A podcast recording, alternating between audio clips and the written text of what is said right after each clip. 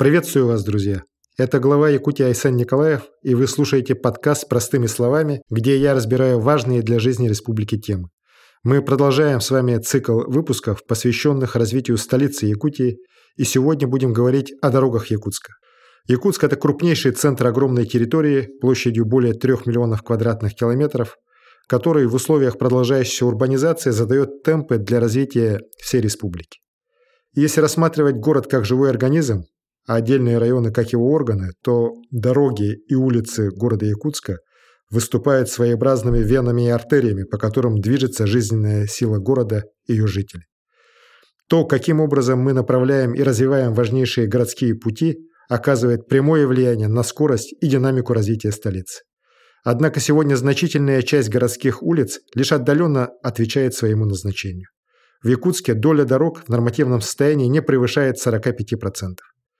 Но мы строим амбициозные планы, и к 400-летнему юбилею столицы в 2032 году все улицы без исключения должны быть приведены в стопроцентное соответствие стандартам безопасности и качества. Ежегодно мы наращиваем объемы и темпы дорожного строительства в районах и городах республики.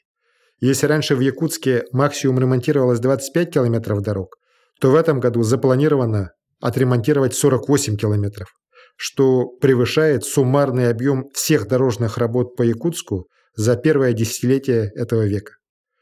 В истории столицы столь колоссальная реконструкция в рамках одного года будет проведена впервые.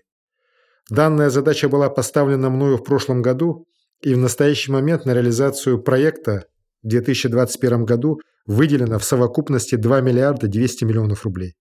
Из этой колоссальной суммы 500 миллионов рублей выделено из бюджета города, миллиард семьсот миллионов рублей из Дорожного фонда республики. Работы по модернизации дорожно-уличной сети Якутска будут начаты уже в ближайшие месяцы. Прежде всего, они коснутся главных улиц. Это, в первую очередь, начало капитального ремонта проспекта Ленина. Однако масштабы работ в этом году не ограничиваются лишь центром города. В общей сложности будет реконструировано более 40 улиц по всему городскому округу, конечно же, включая пригороды Якутска. Все работы должны быть проведены без единой задержки. Горожане больше не должны увидеть случаи укладки асфальта в снег, как это, к сожалению, было в прошлые годы.